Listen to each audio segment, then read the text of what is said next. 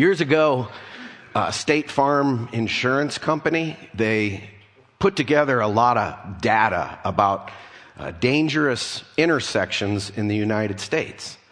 And they found this intersection in Addison, Texas, that was Beltline Road and Midway Road.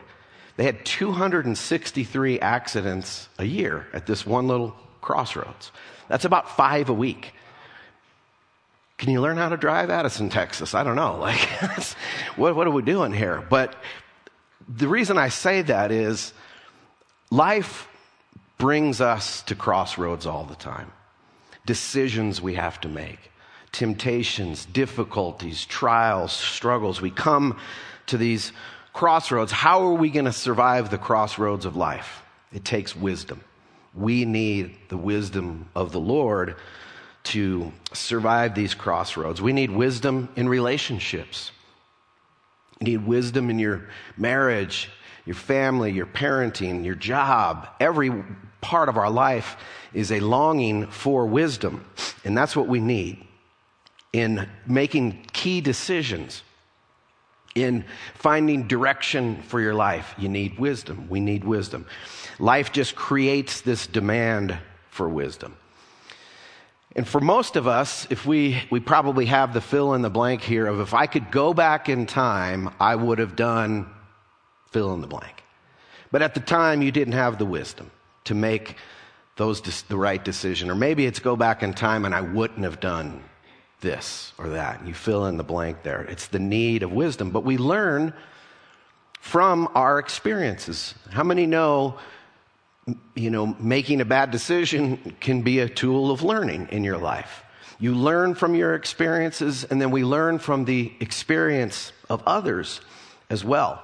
The book of Proverbs is a book of wisdom, and it's one of the what we call the poetry or wisdom books. And there's, I would encourage every young person in here, if you don't have, uh, haven't created a habit of reading scripture, start tomorrow by reading the book of Proverbs. Read one a day. There's 31 Proverbs. You'd be done with the whole book of Proverbs in one month. The, the book of Proverbs is about how do we get along with others? How do we get character formed in us that's, that's godly and, and godlike? It says in Proverbs 3:13, "Blessed is a person who finds wisdom and one who obtains understanding. Wisdom is not your IQ or your education or any of that. Wisdom, I gave a definition. Wisdom is knowledge with understanding. Wisdom is interpreting life from God's perspective. A wise person is able to see themselves, others, have a worldview from God's perspective rather than being left on our own. That's what wisdom is. So how do we, how do we get wisdom? Well, King David wrote in Psalm 111, he says, the fear of the Lord is the beginning of wisdom. All those who follow his commandments have a good understanding. His praise endures forever. And then his son Solomon, who wrote the majority of the Proverbs, he says, echoes the same thing. He says, the fear of the Lord is the beginning of wisdom, and the knowledge of the Holy One is understanding. You see this theme of the, the fear of the Lord. And then in Proverbs 3 7, do not be wise in your own eyes. Fear the Lord and turn away from evil in Genesis 3, Adam and Eve, they were given stewardship over the garden to make it be fruitful and multiply, make it grow. And God set boundaries, one little boundary in there. He said, Eat of any of the trees in the garden, but don't eat of this one tree called the, the knowledge of good and evil. I'm reserving that for myself. He said, If you do eat of it, you'll die. Well, what happened to, to Adam and Eve? They got duped by the serpent to be wise in their own eyes. And they didn't fear the Lord. They began to have this darkness come over their minds that, that God somehow couldn't be trusted and that you can't trust his word. And what happened? We know they ate And then death entered into the human race. It's the fall of Adam. Jesus, thankfully, as we're going to celebrate in communion today, he came to undo that fall. He did that for us. But when it comes to a definition for of the fear of the Lord, I think Tim Mackie from the Bible Project has the best definition I've ever heard. And it's this that the fear of the Lord is a healthy respect for what God says is good and evil and right and wrong. I like that. The fear of the Lord is not to be afraid of God. It's to trust God, be in awe of who He is, and that He loves us so much, He's going to set boundaries in our life of what's right and wrong and what's good and evil. And when we walk in His way, we're going to find life. We'll find truth. We'll find hope. So we're in a, a series right now uh, called Promises, Promises. And we're just going chapter by chapter through Second Corinthians, Paul's second letter to the church at Corinth. We know he actually wrote four letters, but this is the second one that we have that, that was kept. And in Second Corinthians 1:20, he says, no matter how many promises God has made, they are yes in Jesus. All the great things God promised, of eternal life and joy and peace and forgiveness is found in the person of Jesus and what he did for us. And then he goes on to say, and by us the amen is spoken, the so be it. We speak back to God, say, yes, I'm trusting your son. Yes, I'm receiving your promises. And so each week we've been looking at, at a promise. This week is the promise of wisdom. How many need wisdom? Double barrel. We all need. Pray for wisdom every day. The book of James says, if you lack wisdom, ask God to give it to you. He'll pour it out on you liberally. God is waiting to answer your need of wisdom. And it's aligning our hearts, our disposition towards Him and saying, God, Father, you know what's best. Remember that old show? Anybody? I'm too young to remember that show, but you guys just dated yourself. But um, there was a show, uh, was it black and white? It was back in the black and white days, you know, when people didn't have color. But it was a show called Father Knows Best. How true is that? Your heavenly Father loves you. He loves you. And He wants what's best for your life. He wants what's best for your life.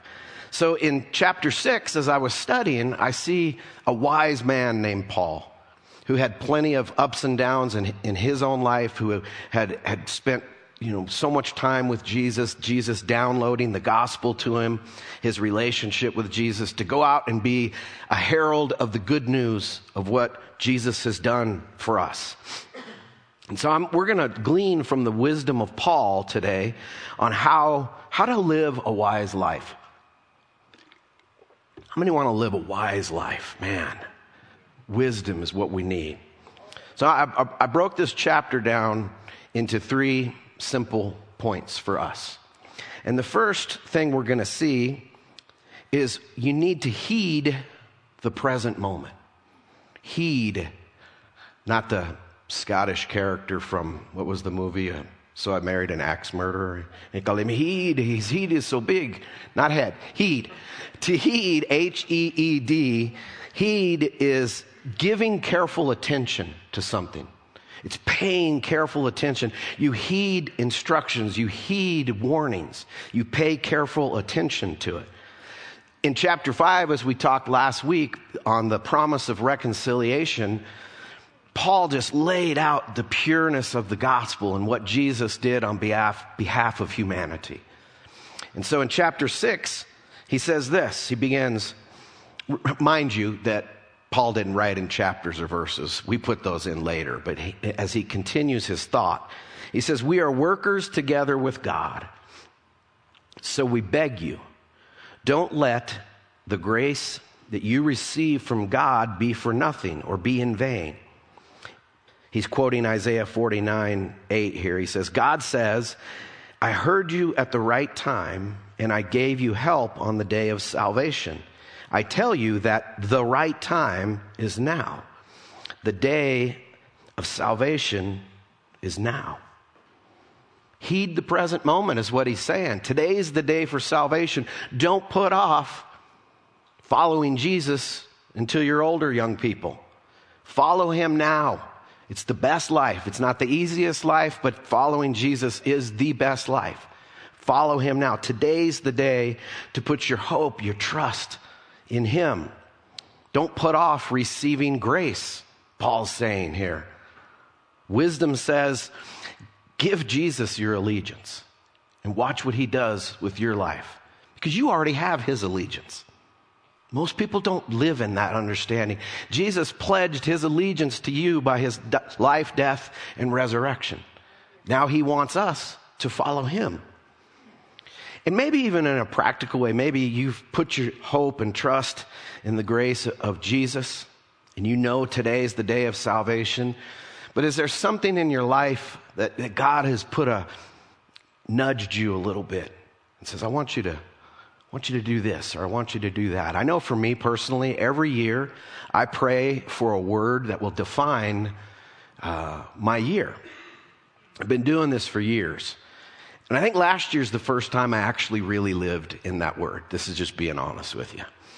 This year, um, my word was enjoy. And what I felt the Lord wanted for me was enjoy each moment that you have, heed the moment. Tomorrow will take care of itself, and you're not even guaranteed tomorrow. So do today, don't put off to tomorrow what I need to do today. And you might think, well, how is that enjoy? That sounds like being productive. Well, I thought maybe productive is supposed to be the word that I'm, I'm supposed to have. And I told it to Janelle. She was like, no, that's not you. it's like, true that. But then as I prayed about it, I realized that in, to be the things that I want to be productive about are, are vision things that I've had for years that I'm actually putting into practice this year. And you'll hear about it as things come about. I'm enjoying being productive because these things that I'm, I'm putting into practice are actually bring true joy into my life. Life goes by fast. James, Jesus' half brother, who I've already, already quoted, he says, Your life is but a mist and a vapor. Like, don't brag about what we're going to do tomorrow because you don't know. Now, he's not saying your life is insignificant by saying that. He's just saying the reality is time goes by fast, right? And, and it really does. When I turned 50, I was going to write a book called I Blinked and I'm 50. I'm 56 now, so it's been six years in the work there. Uh, Kenny Chesney, the great philosopher, right? He wrote the song Don't Blink. That song is powerful. It's a, from the perspective of a guy who's a hundred something years old, and they're saying, What's the secret to life? And he says, Don't blink. Because boom, boom, boom. I always told our kids when they were in school that um, while you're in school, it seems to take forever. Am I right, people in school? But once you graduate high school, you wake up and you're 30. You blink, you're 30. You blink, you're 40. You blink, you're, it's just boom, boom, boom, boom. Clickety, clickety, clack. They're putting you in a home, right? That's how fast this train goes down the track sometimes. So heed the present moment. That's what wisdom would say. And then wisdom would say this handle hardships with hope. Handle hardships with hope. Paul in Second Corinthians is writing from a, the perspective of a man who's had his heart broken by the Corinthian church. He gave his heart and soul to the Corinthian church. He spent a year and a half loving and nurturing and discipling them. And then they allowed some false teachers to come in behind Paul to defame his character. And he's writing this letter kind of defending himself. And there's a couple parts in Second Corinthians. He's like, I'm out of my mind having to even remind you of how much I poured in to you guys. But he does such a good job of handling this defamation of his character and his ministry and, he, and the, the, hardships Paul went through prison, beatings, persecution. I mean, he ultimately was beheaded by Rome for preaching the gospel and for saying that Jesus was, was the king. He says this We don't want people to find anything wrong with our work. So we do nothing that will be a problem to others. But in every way, we show that we are servants of God. We never give up, even though we face troubles, difficulties, and problems of every kind. We are beaten and thrown into prison. People get upset at us and fight against us. We work hard, and sometimes we get no f- sleep or food. We show that we are God's servants by our pure lives, by our understanding, by our patience, and by our kindness. We show it by the Holy Spirit, by genuine love, by speaking the truth, and by depending on God's power. This right way of living has prepared us to defend ourselves against every kind of attack. Some people honor us, but others shame us. Some people say good things about us, but others say bad things. Some people say we're liars, but we speak the truth. To some people, we are not known, but we are well known. We seem to be dying, but look, we continue to live. We are punished, but we are not killed. We have much sadness, but we are always rejoicing. We are poor, but we are making many people rich in faith. We have nothing, but really we have everything. We have spoken freely to you, people in Corinth. We have opened our hearts to you. Our feelings of love for you have not stopped. It is you who have stopped your feelings of love for us. I speak to you as if you were my children. Do the same as we, we have done. Open your hearts also. That's a brother who been through some pain. He realizes that life hurts, but God heals. Life hurts, but the gospel heals. How could Paul go through all of this? How can you go through the stuff you go through? It's hope. Hope is the one thing that keeps us away, uh, getting out of bed every day, keeps us going. The hope that we have because of Jesus Christ. And wisdom says, handle your hardships with hope. What is hope? Hope is the confident expectation of God's faithfulness. That's what hope is. It's not a, a hope in my circumstances or people per se. It's God, you will be faithful to keep all those promises that are yes in Christ. That's what our hope is built on. That can't be taken away from you. People can be taken away, money, possessions, careers, not Jesus, and not the peace and joy and hope that we have because of Him. Every time you get into a hardship or a trial of some kind, physically, relationally, whatever, those hardships are just mile markers on your way to the day where Jesus sets every wrong right. That day is coming. We're not there, he, there yet. He came the first time to deal with sin, death, and the evil one. He didn't come to overthrow Rome or solve every world problem. He came to solve the problem of sin, death, and the evil one. And he did that. He's victorious. And we live in that victory by faith and by hope. And we can face the day and face hardships because, God, I'm confident you're going to be faithful to your word. And then wisdom would say this honor God in all you do. The person that desires to honor God in all that they do is going to be a wise person. It's no secret to anybody who knows Janelle and I that we've kind of fallen in love with golf, right? And it's, it's fun. I stink still, but she's getting pretty good. So I'm just kind of driving her around on the course while she practices her shots. But um, in golf, I had this revelation the other day.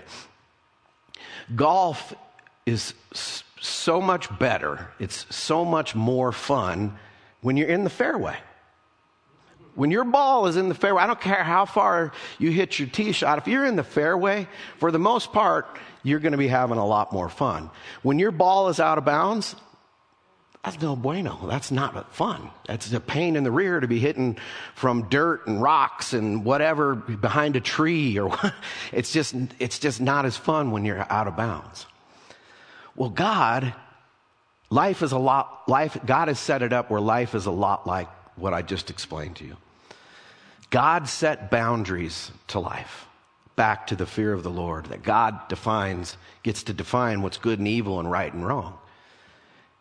And He has set boundaries for His kids to live within because He's a good Father and because Father knows best. And so when we're living life to honor God and to do things His way, we're in the fairway, so to speak. But when we choose to do things our own way and be wise in our own eyes, we're out of bounds.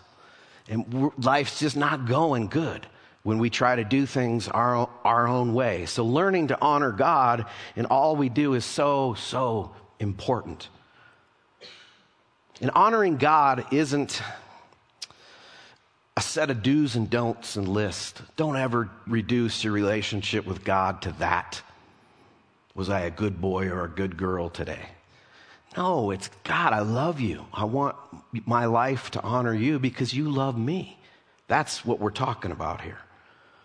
I'm going to read the rest of this passage then have to give some context because it can be a little confusing without, um, you know, some digging in a little bit. He says to the Corinthians, You're not the same as those who don't believe, so don't join yourselves to them.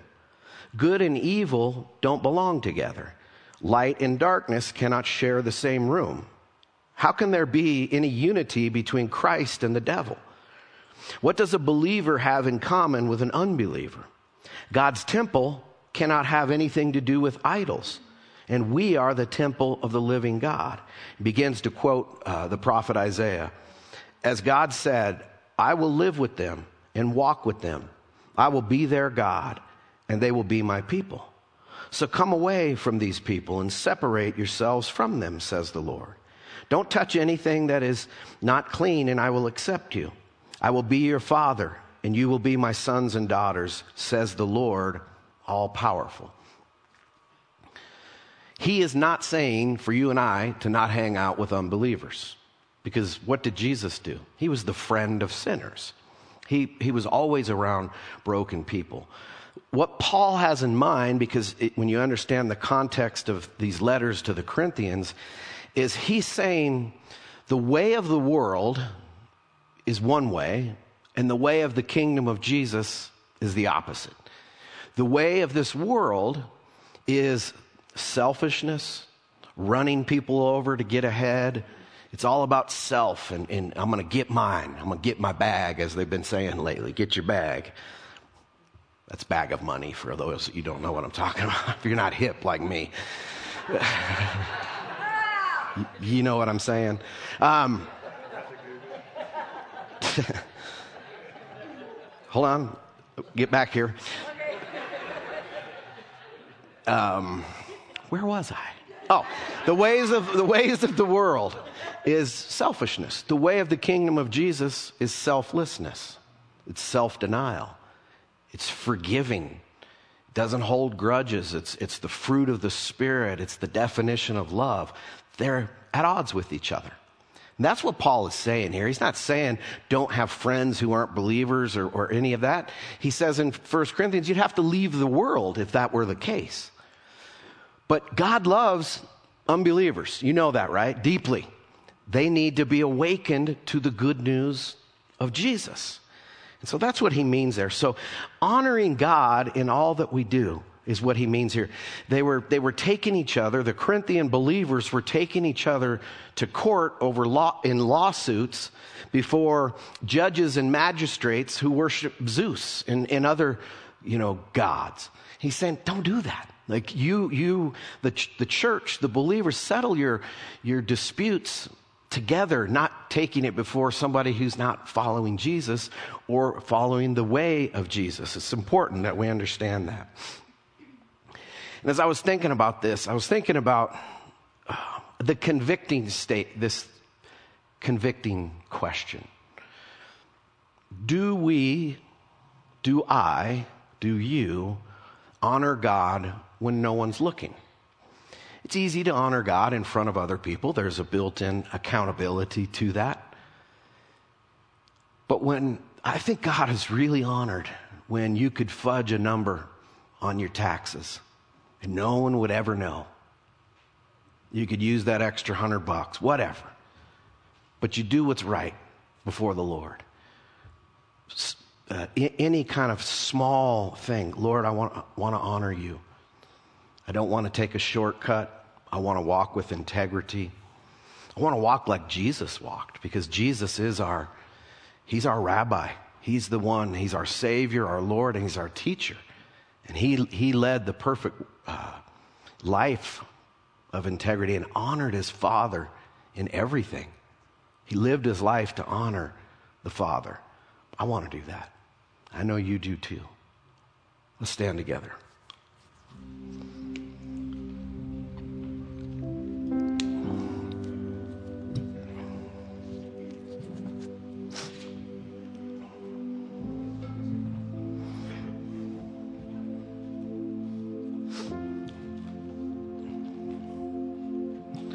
We're going to take communion here just a second.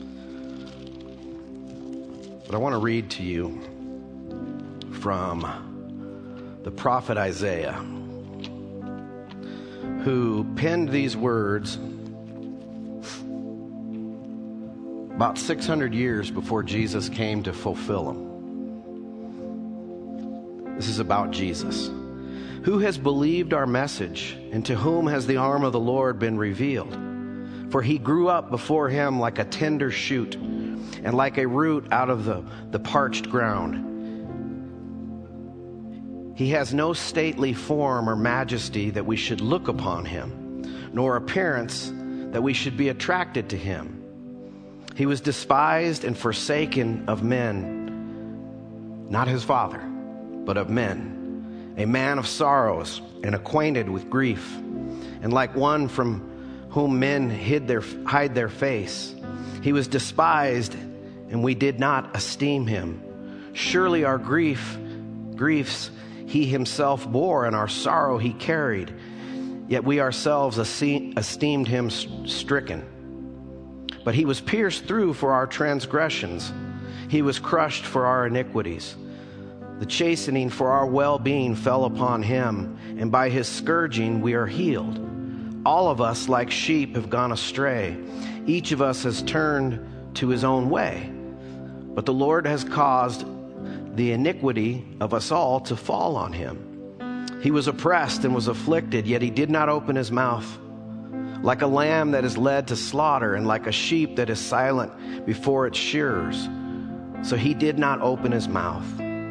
By oppression and judgment he was taken away. And as for his generation who, who considered that he was cut off out of the land of the living for the transgression of my people to whom the stroke was due. The his grave was assigned with wicked men, yet he was with a rich man in his death, because he had done no violence, nor was there any deceit in his mouth. But the Lord was pleased if he would render himself as a guilt offering, he will see his offspring, he will prolong his days, and the good pleasure of the Lord will prosper in his hand. As a result of the anguish of his soul, he will see it and be satisfied. By his knowledge, the righteous one, my servant, will justify many, and he will bear their iniquities. Therefore, I will allot him a portion with the great because he poured out himself to death and was trans- numbered with transgressors. Yet he himself bore the sin of many and interceded for the transgressors. That was written 600 years before Jesus did, went through that. And you can go through that passage and realize it's the life of Jesus, the death of Jesus on the cross, and then it's his resurrection and ascension. All prophesied. And he did that for us, poured out his life. That's what we're going to celebrate this morning as we celebrate the bread and the juice and do what Jesus told us to do to remember what he's done. Have that constant reminder for each of us. If today you've never come into agreement with Jesus about who he is, that he is Savior, he is Lord, today, today's the day to do that. Agree with him. That's faith. And then follow him as his disciple. So we're going to sing as we come and get the communion elements. You can come this way, and then there's some elements uh, in the back as well, if that makes it easier for some of you. Grab the elements, go back to your seat, and after we're done with this song, we will take it together.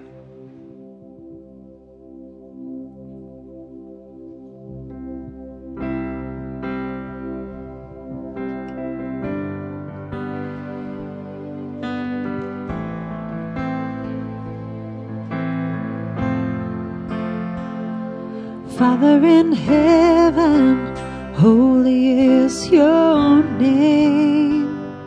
Your kingdom come, your will be done on earth as it is in heaven.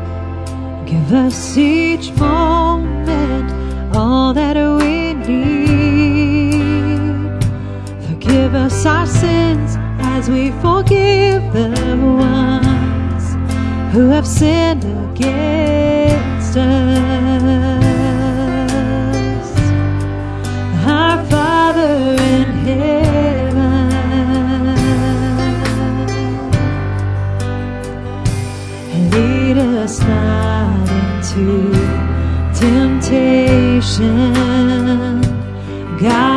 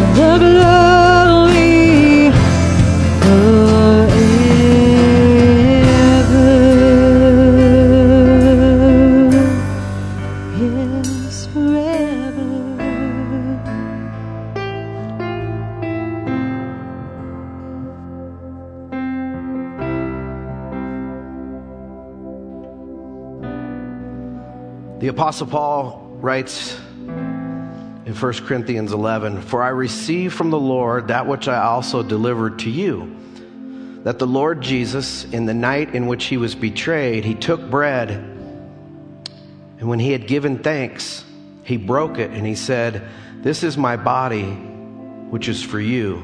Do this in remembrance of me. This bread represents his body that was brutally beaten and crucified to a cross. And he wants us to remember what he went through in submitting himself to death to free us from sin, death, and the evil one. Let's remember that as we take the bread.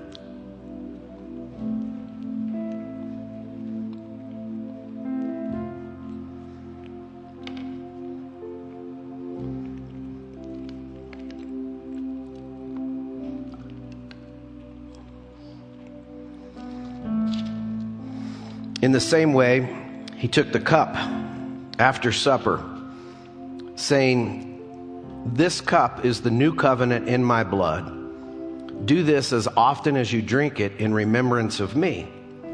For as often as you eat this bread and drink the cup, you proclaim the Lord's death until he comes.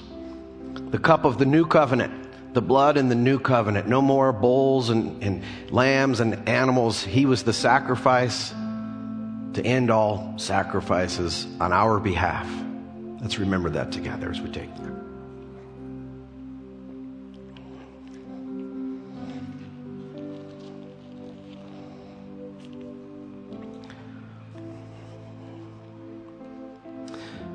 Lord, in this room and watching online, there are many seasons represented in life and experiences, needs, desires, situations. As we face the day, as we face this new week, may we face it with the assurance of you, Lord Jesus, that you are our hope and we ask you today to pour your wisdom out upon us. Pour your wisdom on each situation. God, call to our minds right now the, the area in life that we need wisdom in making choices, what direction to go, relational wisdom May God pour out His, His wisdom upon you so that you know how to honor Him in your decisions and to trust Him, to take Him at His word. And Lord Jesus, we thank you for laying down your life for us. And Spirit of the living God, thank you for raising Jesus from the dead. And thank you that the same Spirit that raised Jesus from the dead lives in us. Help us to live in that, that truth every moment of every day that we have the, you, Holy Spirit, dwelling in us. And Father, we love you. You're a perfect Father. Every good and perfect gift comes from the Father above. So we receive all of it today, Lord, by faith. We put our hope in what you've promised. We trust you for, for today and tomorrow, Lord. In Jesus' name, amen.